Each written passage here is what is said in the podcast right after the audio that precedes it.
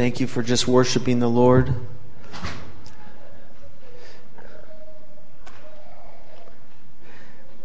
The reason why we take time for those moments in His presence is because there is nothing else that can satisfy. Sometimes we get so many distractions in our life. Our soul can't be heard, but if our soul could be heard, it would be saying that. Lead me to Jesus. Only He can satisfy the longing inside. Amen. I'm glad that He has led us by His grace to the way that satisfies. Amen. Isaiah 35 is where we're going to begin today. Read a couple verses. Isaiah 35 and verse number 8. It's good to have everyone in the house of the Lord today. It's good to have Sister Carmen with us, a friend of ours. Amen. It's up front here. And of course, Sister Twyla, but she's kind of to the point of not being a visitor. She's just with us when she can be. Amen. And it's good to have Andy and Angie back with us. It's good to have them. Amen. And of course, as mentioned earlier, Nancy and uh, is it Maria? M- Marie, Marie, her niece. Is that correct? All right. And next week we'll we'll get to hear Sister Nancy's testimony and how God literally brought her back from the dead, and it's going to be awesome. And this is one of those cool instances where we have a lot of medical uh, proof. Indisputable. Amen. It's awesome. And uh, we don't see that every day, but we definitely want to celebrate it because it's a modern day miracle. Amen. Isaiah chapter 35 and verse number 8. Uh, if you want to stand just for the reading of these first couple verses. After this, we'll turn to John 14 and verse 6. Isaiah 35 and verse 8 says, And a highway shall be there, and a way, and it shall be called what? The way. Right? The way. Singular. It shall be called the way of holiness. The unclean shall not pass over it. I'm thankful that God is the one who makes us clean. We're all unclean without Jesus Christ.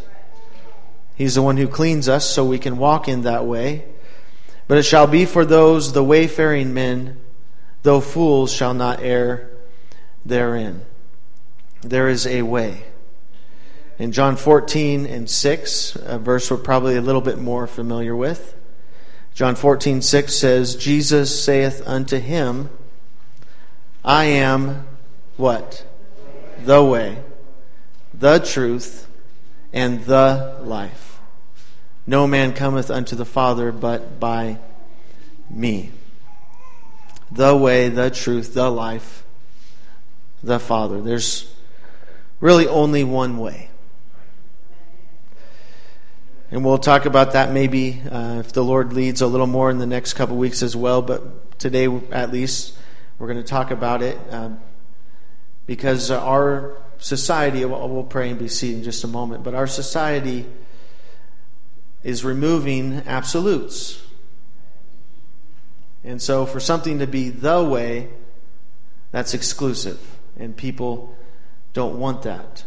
So before we say anything today, I do want to say while it is exclusive, as we will talk about, it is inclusive as well. Whosoever will. It's available to everyone. So it's exclusive in that it is the only way, but it's inclusive that anybody can come into the way. The difference is whether we choose to do it His way. Right? There is one way, and it's His way. And that's the way that we need to walk in. There's one way, and Jesus is that way. Amen. We're going to pray, ask the Lord to help us. Again, the Lord is not willing that any would perish, so don't take anything I say out of context today or anything I say as a desire for anybody to be lost because it's the exact opposite. We declare truth not to exclude, we declare truth to include. To tell people this is how you do it so you can be saved. Amen? Lord Jesus, we're thankful for this time in your presence today. We're thankful for the, the love that we've already felt as we have worshiped you, as we have turned towards you. And in the next few moments, help us to discipline our minds to focus on you just a little bit longer today. And as we do, we ask for revelation to come and to fill our hearts and minds because it is you that lifts the scales from our eyes. It is you that shows us the way, the truth, and the life. It is your spirit that leads and guides us into all truth. So I just pray today, as I do my best to minister your word, that you will lead and guide us into all truth. You will show us the way unto life everlasting because we all desire to make heaven our home. Otherwise, we wouldn't be here today. So, Lord, help us to make it in Jesus' name. Amen. Amen. You can be seated and tell someone next to you you're glad they are here today. And hopefully you mean it, especially if it's your spouse. Hopefully you're happy to be with your family. there is one way. It's become so diluted that I know it's a facetious thing and people weren't really too serious about it, but now we're even saying all dogs go to heaven. And again, my heart is not that any would perish because of the love of God in me, not because I'm so special, but because He is teaching me to be that way and to have that heart. But saying that, there is one way. There is only one way. So we don't want to miss it, right? We want to make it. All roads don't lead to the same destination in real life, right? Acts 9 and 1 through 2. Acts 9 and 1 through 2. Saul, yet breathing out threatenings and slaughter against the disciples of the Lord, went unto the high priest and desired of him letters to Damascus, to the synagogues, that if he found any of this way, he was looking for people that were in a specific way, right? If there be found any of this way, whether they were men or women, he might bring them bound unto Jerusalem. They were looking for any of this way, and this way being followers of Jesus Christ. In Acts 24 and verse 14, Brother Tyler will keep us going from the back there. But this I confess unto thee, that after the way which they call heresy, so worship I the God of my fathers, believing all things which are written in the law and in prophets. Some will call this way heresy. Some will not acknowledge it as the truth. But we should follow the way that is built upon the law and the prophets. Jesus Christ himself being the chief what? Cornerstone. I'm going to ask questions periodically to keep you awake today. Although it's not as hot as it has been. Thank you, Jesus. Amen. Amen. Romans 1 and verse 16, Romans 1:16 says, "For I am not ashamed of the gospel of Christ, for it is the power of God unto salvation to everyone that believeth, to the Jew first and also to the Greek." The gospel is the power of God unto salvation to everyone that believeth. So Again, the only way that we can be saved is if we believe and we follow the gospel. We obey the gospel. The gospel is not the gospel if we take away from it or we add to it. Again, we like to modify everything today. We like to make it to our needs. They have vehicles where the driver's side and the passenger side can be set to specific people. You get in and you press a button, and the seat goes right back to where you had it previously. That's pretty cool. You have temperature on the right side of the car and temperature on the left, which was one of the smartest inventions ever by a man who probably was married to a woman, or a woman who was married to a man, one or the other, because rarely ever are we the same temperature.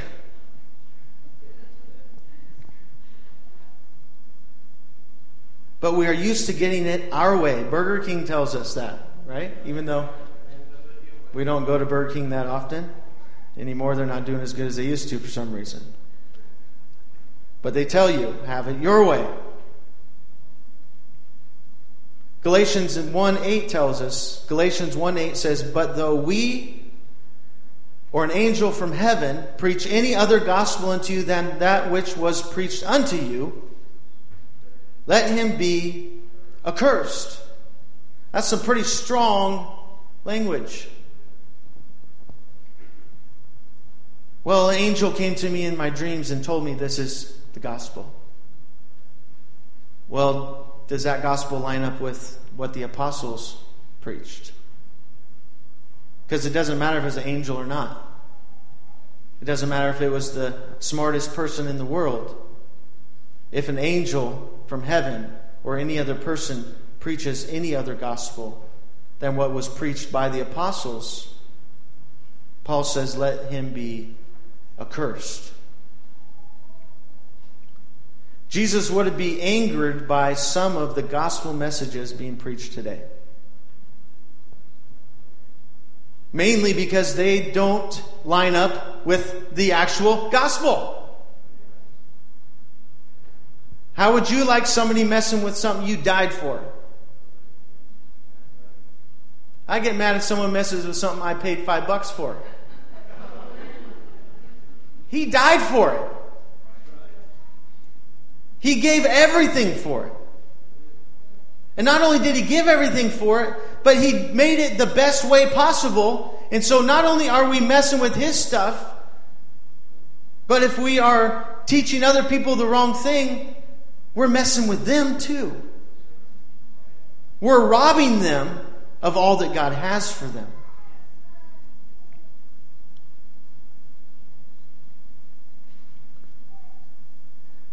And in the gospel, it is preached outside of Christianity too, just so you know. Just do this and be saved. Do this and be happy. Do this and have peace. Those are all answers, answers the gospel is supposed to answer. But people are saying all kinds of different things. Provide those today. But only the gospel really provides those things in our life.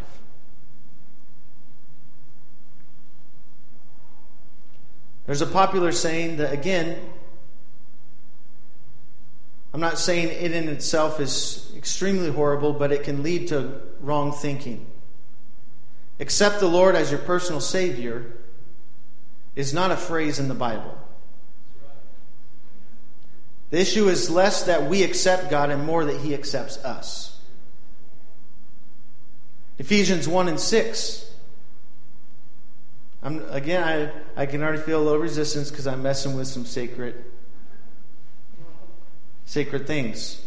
I'm not saying if you said, I accept the Lord as my personal Savior, you did a bad thing, but I'm saying consider this. Ephesians 1 6 says, To the praise of the glory of His grace wherein he hath made us accepted in the beloved. He makes me acceptable in the beloved. Again, it seems again I'm not I'm not trying to be too critical at all. I'm just trying to say think about it. Because there's this constant attempt of the enemy to pervert the gospel and when we make Jesus to where he has to be acceptable to us, we remove distinction and we say, whatever I think Jesus should be, he should be. But instead, he needs to, I need to come to him and say, Lord, you are King of the universe, and I want to be acceptable to you. Change me. You don't change to make me happy, I change to make you happy. Does that make sense? Again, I'm just trying to get you to think today. I'm not trying to be critical of anyone. I'm just trying to get us to think because these things, especially in the region we live in in North America, the Northwest, it's just the bumper stickers are everywhere, coexist. You be what you want to be, I'll be what I want to be. We'll all get along, maybe even hold hands and sing a song, and then we all go to heaven. That's not reality. That feels good in the moment, but it's not reality. There is one salvation message. No one can come unto the Father except by Jesus Christ. And we must come to Jesus Christ as he has told us to come to him. It's not about one denomination being right and another one being wrong. It's about the Bible's right and anybody else is wrong. I'll say that again. It's not about one denomination being right, another denomination being wrong. It's the Bible is right and anybody else is wrong. There's an old song they used to sing The Bible is right and somebody's wrong.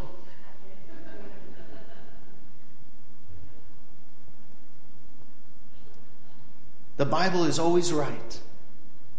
And again, it's about attitude. Attitude determines altitude. Attitude determines where we go.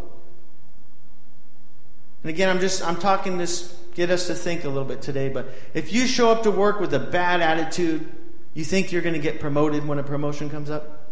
No. That's just in the natural. I got to be here again. Where's my apron? Every day you come there and they ask you to do something.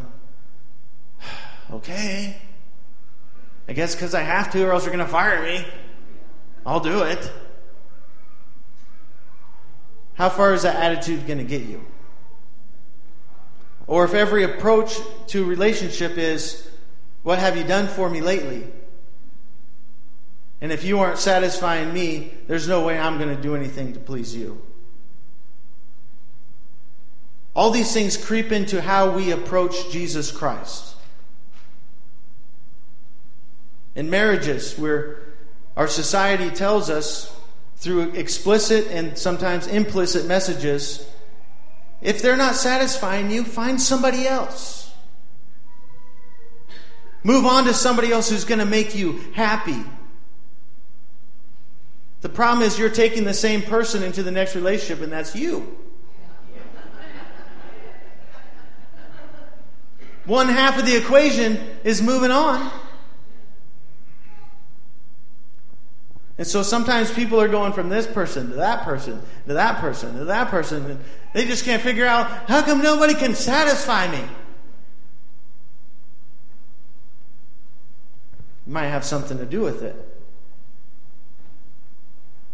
Might is saying it nicely. So when we come to Jesus, we should say, not Jesus, what can you do for me? But what can I do for you? Not, Jesus, if, if you would just do this, I will serve you. Jesus, if, if you'll save these people, I will live for you. If you will change this part, I will follow you. But when Jesus got his disciples, he said, Take up your cross and follow me. In other words, not putting something on a necklace and walking around with it, but dying to all of your dreams and desires that are not like His and following Him wholeheartedly.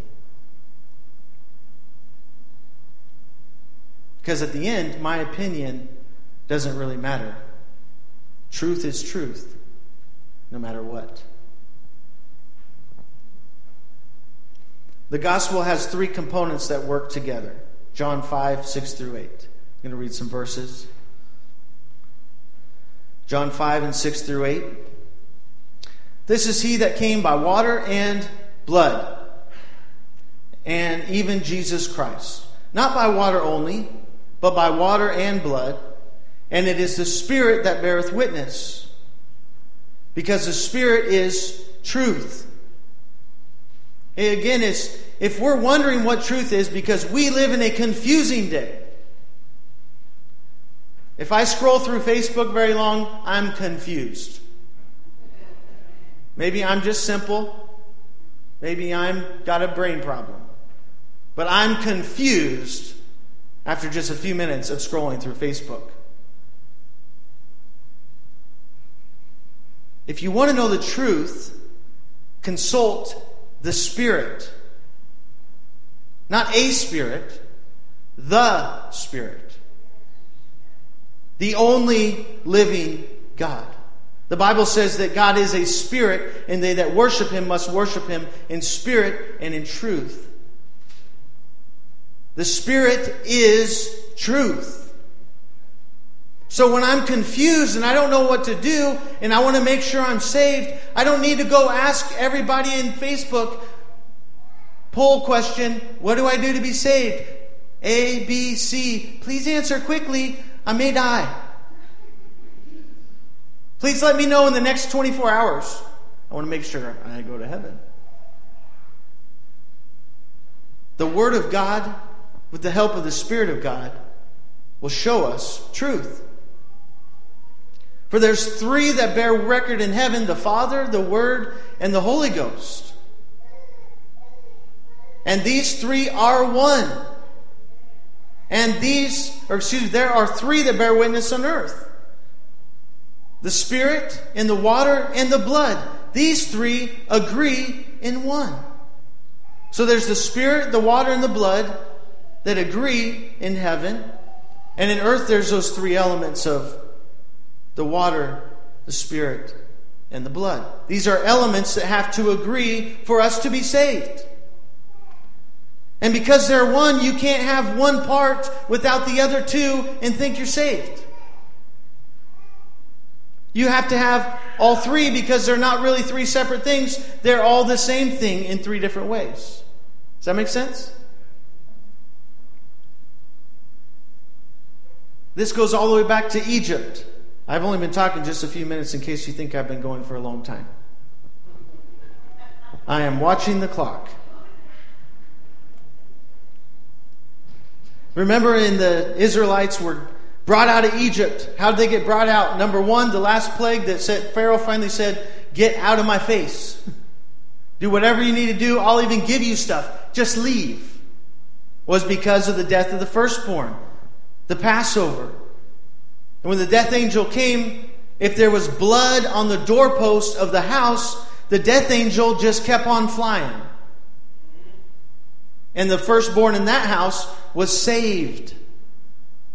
But if that death angel came to a house, there was no blood on the doorpost, the death angel went inside, and the firstborn ceased to live from that point forward. Now that sounds real mean and rude and exclusive.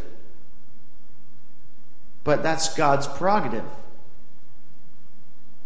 He's God. And before we get mad at God for doing that, why don't we get mad at the moron that didn't just put the blood on his post? I know that's a strong word. But if anybody could ever be called a moron, it'd be someone who was told, do this to save your firstborn, and then they don't do it. And then they wake up and they blame God. if you would have just obeyed. God wanted to save you. He led them next through the Red Sea, the water.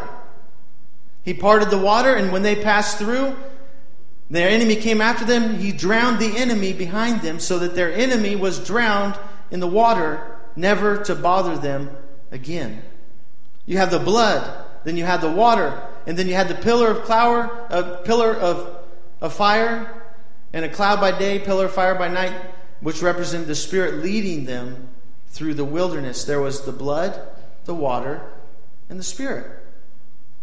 They delivered them from Egypt. They brought them out of bondage and slavery, which is a type of sin. So when the Lord is going to bring us out like He brought them out, it's going to be the blood, the water, and the Spirit. Because these three agree in one. These three bring us out. These three things save us. And when it came to the tabernacle, there was the brazen altar where the blood was shed. The animal was brought, the bloody animal was brought and burned as a sacrifice. The brazen laver where they came and they washed before they entered in the water, the blood in the water. And the Ark of the Covenant was the Spirit of God. So even in the tabernacle, you had, when you entered in, you had the blood, then the water, into the Holy of Holies, the Spirit.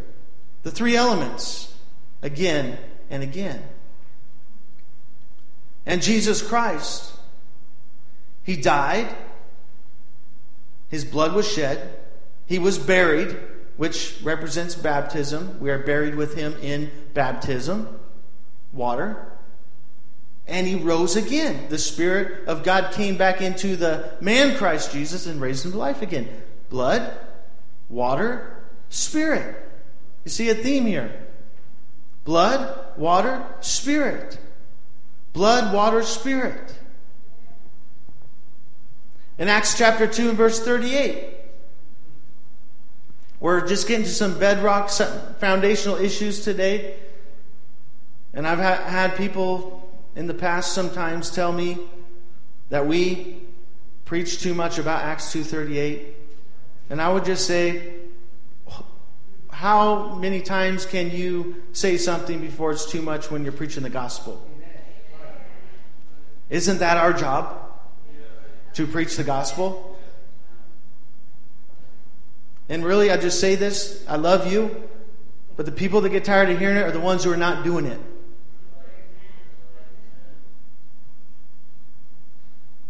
If they would just do it, they would love it like us. Acts 2:38 Peter said to them, "Repent." Again, that's the blood. That's identifying with the cross. That's not easy. That's me dying to what I desire in favor of His desires, which are better, anyways. He knows better than I do. I know that's a revelation.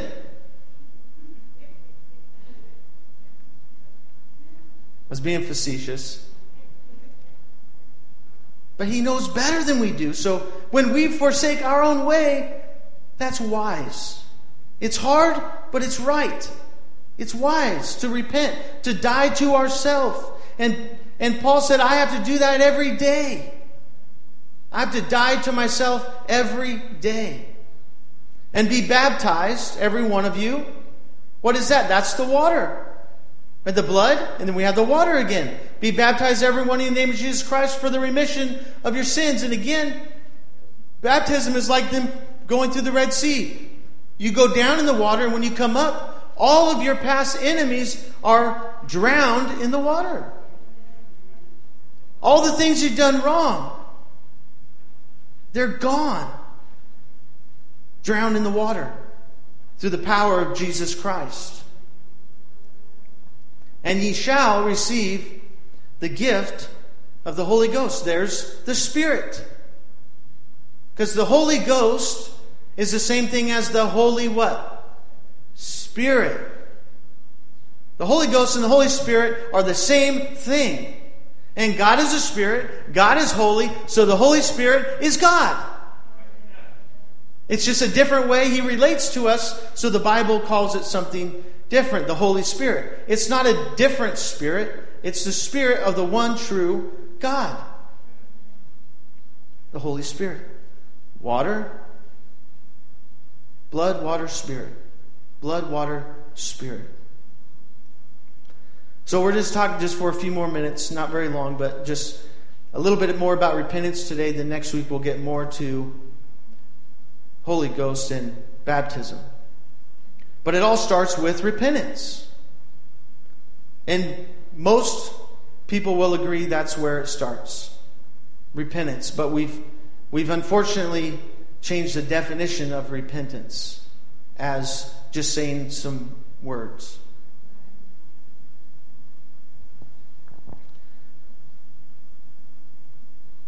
Repentance, number one, as we, we need to understand, is not penance. Repentance is not penance. which is doing acts of devotion required by a priest to receive absolution from sin. Doing something for a priest is a tradition. But repentance is coming to the only one that can really forgive you and surrendering to Him, submitting to Him. And you might say the same words as someone else, and you might be sincere, and your repentance sincere. But it's not the words that are coming out of your mouth, it's the heart behind the words. It's a submission to Him. It's more than just feeling sorry. It's confessing it to Him and trusting Him to take care of it. Isaiah 64 6. Isaiah 64 6. But we are all as an unclean thing. That's a real encouraging phrase. All our righteousness are as filthy rags. Man, I can't earn it myself. And we all do fade as a leaf, and our iniquities, like the wind, have taken us away. We're all unclean. But He cleanses us. Our own efforts, I'm not, I'm not advocating our efforts alone today because they're, they're just filthy rags. But submission and obedience to Him. Repentance is essential for salvation. God wants to save us, but it requires us to respond to His word, just like in Egypt. The ones who responded in obedience were saved, those who did not were not. Luke 13 3. Luke 13 3, I tell you, nay, but except ye repent, ye shall all likewise perish.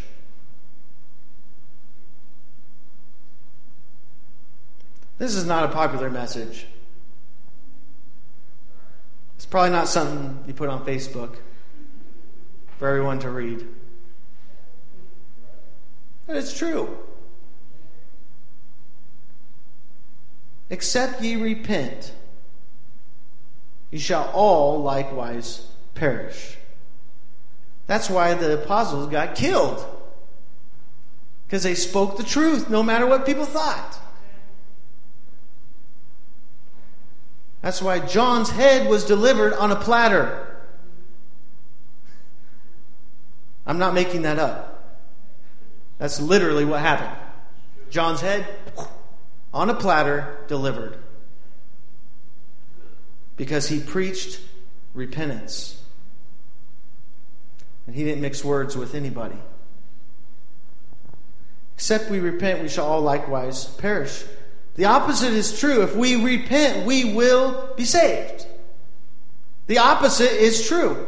If we will find a place of repentance, we will be saved. Doesn't matter how wicked we have been, doesn't matter what we've done, doesn't matter who our parents were, our pedigree has nothing to do with the way we often categorize ourselves. It has to do with do we repent? Repentance is powerful and it produces change in our lives. All of us who have repented at one time have noticed a change afterwards. That God began to respond to our repentance and He began to change us from the inside out. Repentance is surrendering again to God and saying, I can't do it, but you can. And I know this message is kind of heavy and it makes us really think and, and it seems almost like it's negative, but it's not because if we'll just learn to submit and to trust, He gives us abundant life. He gives us abundant life. And again, if, if we just say we're sorry but our life doesn't change, I have to be the bearer of bad news. You didn't really repent. I'm not saying you have the power to change, but if you truly repent, grace will give you the power to change. And it doesn't mean you'll never sin again. It just means when you do, you'll come back to Him again and say, I did it again, Lord. I messed up. Give me the power to overcome. It means really, I'm not going to make an excuse, But I'm going to be humble enough to admit I was wrong. I'm going to trust Him to cleanse me, to purify me. The, the Hebrew verb, which means turning away from a previous life, occurs over 1,000 times in the Old Testament. Turn away from our previous life. Over 1,000 times. Turn away. The root of this word means destroy the house. Destroy the house. Unfortunately, on the way to church today, I saw a house that's been destroyed by fire. They're either going to build a new house or they're going to move somewhere else. That old house is done. And that's what repentance means. I'm not going back to that house anymore. I'm done with that life by the grace of God. He is going to help me to move forward. It's more than feeling sorry, it's destroying the house. 2 Corinthians chapter 7, we're getting close to a conclusion here. 2 Corinthians 7. Again, I'm only telling you these things because I love you today. Would you appreciate a doctor who lied to you? Your body was filled with sickness, and you went to the doctor, and they didn't want to make you feel bad, so they said, You know what? Everything looks great. Go your way, be merry. You want somebody to tell you what's going on. So today, I'm only telling you the Word of God because I want us to make heaven our home. 2 Corinthians 7 9 says, Now I rejoice, not that you were made sorry but that ye sorrowed to repentance. So I'm not excited just because you felt bad. But I rejoice because you sorrowed to the point of turning away.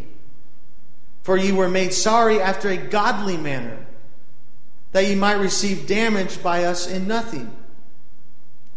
For godly sorrow works repentance to salvation not to be repented of. You're not ever going to regret that kind of repentance.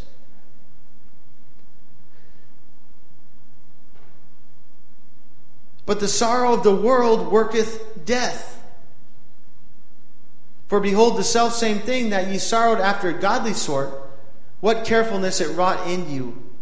Yea, what clearing of yourselves, what, what indignation, yea, what fear. Yea, what vehement desire. Yea, what zeal. Yea, what revenge. In all these things, you have approved yourselves to be clear in this matter. Because a godly sorrow came on you and showed you what was wrong in your life, you passionately pursued doing the right thing. That's repentance.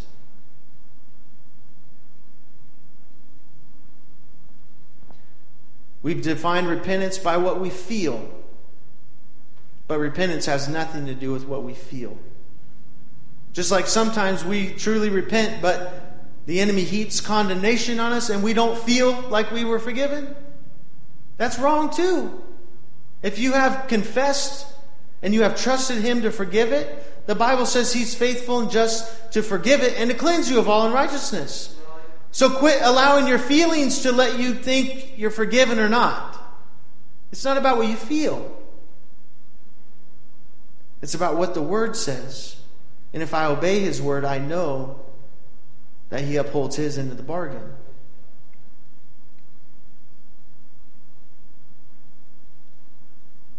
Repentance means goodbye to the old life that is not pleasing to Him. When I repent, I'm applying the death of Christ to my life, making it effective in me. I'm destroying the old kingdom of sin in my life. The final scriptures we're going to read is Romans chapter 6, verse 6 through 7. Knowing this, that our old man is crucified with him.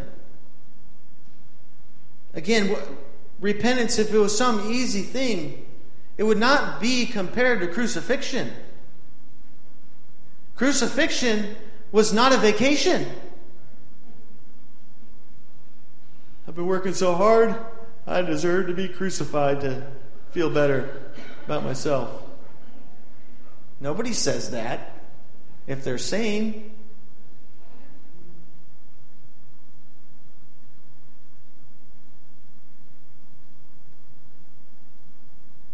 I allow myself to be crucified with him that the body of sin might be destroyed, that henceforth we should not serve sin. For he that is dead is freed from sin. And he says elsewhere, it's no longer the I that live, but Christ lives in me. So when I quit doing my stuff, Jesus starts doing his stuff. And instead of being selfish and hard to get along with and rude and arrogant and prideful, the grace of God allows me to be humble and caring and compassionate, willing to serve others, willing to do whatever is necessary to help others make heaven their home.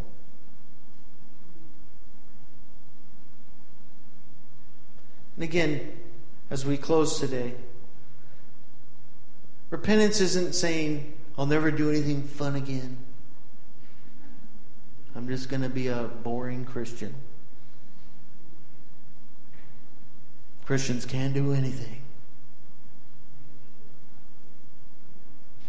That's not what I'm saying. I'm saying we quit doing the things that are sinful that are going to destroy us and they're going to destroy those that we love so dearly.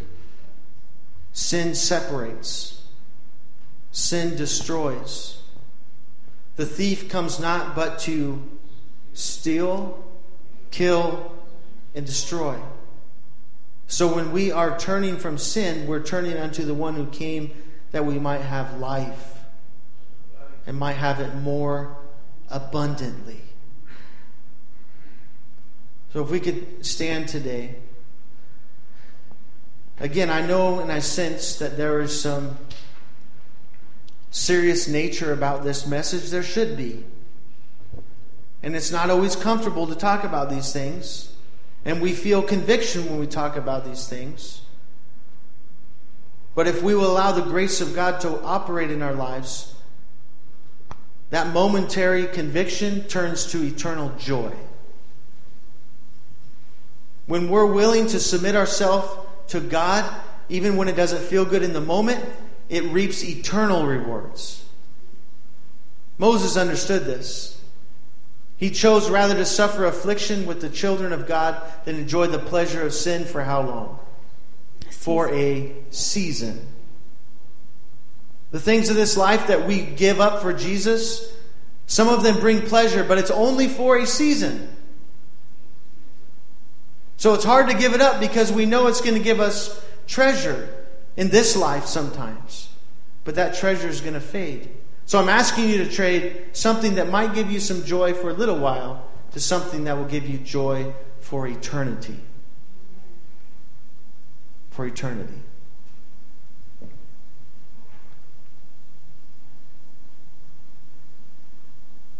I'll leave you with an illustration before we pray today just to consider a word picture. There were these trappers that figured out how to catch these certain monkeys in the jungle. And the way they would catch these monkeys is they put something inside of a small cage that the monkey desired. I don't remember exactly what it was. They had this small cage sitting there, and the monkey would put his hand in because there's enough room for the monkey to put their hand in but when they grabbed a hold of the object, this is a good object for us to identify that we would not let go. and that monkey would grab a hold of it, and all of a sudden it couldn't pull his hand out. Now it's it can't fit. and it would sit there until the trapper came and took the monkey. Because it would not let go. At any time it could have went I'm free. But oh no. I, can't let this go. This I really want this and it's to it's going to be really good for me, but that monkey never got to enjoy this. That monkey was someone's meal. All the monkey had to do was let go and walk away. So I just ask you today, what are you holding on to? That Jesus is saying, just let go. Because if you keep holding it, the destroyer is going to destroy you. The enemy is going to come and he's going to take your life. And I'm not trying to give him credit or glory today. That's just reality. You let it go, you walk away, you're free. You're free. You don't have to let go of anything, everything. The monkey still enjoys the jungle. Yay! Swinging from the trees. Ooh. There's a lot of life to enjoy out there that Jesus will let you enjoy. But you're going to have to let go of some stuff. And it's the bad stuff. But sometimes it seems so good. So as Janine prays, we're just, as she plays, we're just going to take a couple moments with the Lord. And again, it's not about you repeating words, but it's about you just saying, Lord, is there something in my life? Something I'm just, I'm holding on to. And it seems so good. It looks so good. It looks so right. Is there something I need to let go to be saved? Is there something I'm holding on to that's ultimately going to lead to my death? Because when sin is accomplished, the Bible says it brings forth death. But the gift of God is eternal life through Jesus Christ our Lord. So, Lord, let me just let go whatever it is you're wanting me to let go of. Show me what it is in my life I need to let go of so that I can be saved. So I can be free. Free to run, free to dance, free to enjoy my family free to enjoy this creation you've given us. It's so beautiful, so marvelous. Free to have joy in the morning as I wake up and I face the day, knowing that I have peace with you and everything is okay. And if, if I die that day, it's okay because I'm going to be with you in glory. And I don't have to fear man, and I don't have to fear what's going on in the news, and I don't have to fear any of that stuff because I know that I'm right with you. I know that I'm right with you, Jesus. Help me be right with you today. Amen. If you'll just begin to talk to Him in that way, you might have something that comes to mind that you need to let go of. And I just encourage you today, just let go of it. It's not worth it. It's not worth it. Nothing is worth losing our soul. If we gain the whole world, but we lose our soul, we have gained nothing. And that's one reason we raise our hands. Because we're raising our hands to say, I surrender all, Jesus. I lift up empty hands because I don't want to hold on to anything that keeps me from being close to you. I don't want to hold on to anything that would destroy my life. I don't want to hold on to anything that would destroy my family. I don't want to hold on to any pleasure that would destroy any person in this world. But I want these hands to be hands of love. I want these hands to be hands of forgiveness and healing and virtue.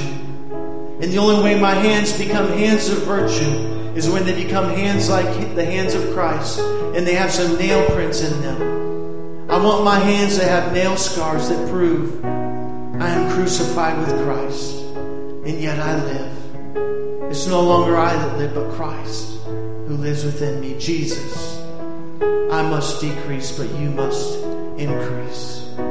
Amen. Let's just take a couple more moments. It's worth every moment in His presence today. It's worth every moment to search your soul. A spiritual MRI to just, Lord, shine your light in me. Show me if anything is not supposed to be there. Show me anything that needs to be removed and taken away so that I can be closer to you, so that I could be saved, so I could be whole. So I could be whole.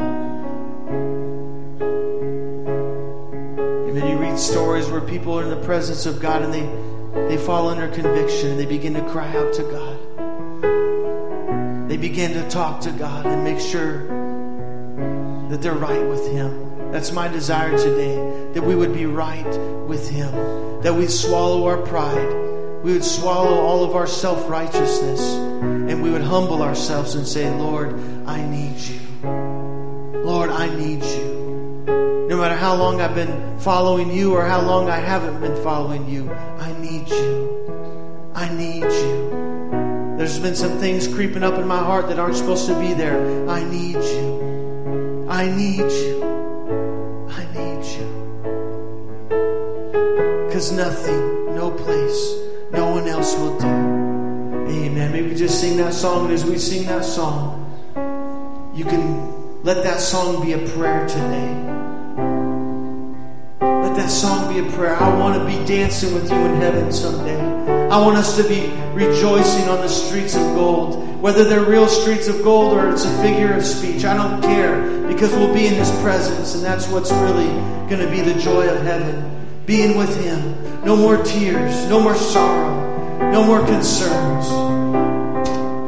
Just in His presence. And we'll get there as we learn to repent. As we learn to repent, to let go of what need we need to let go of, and press into Jesus.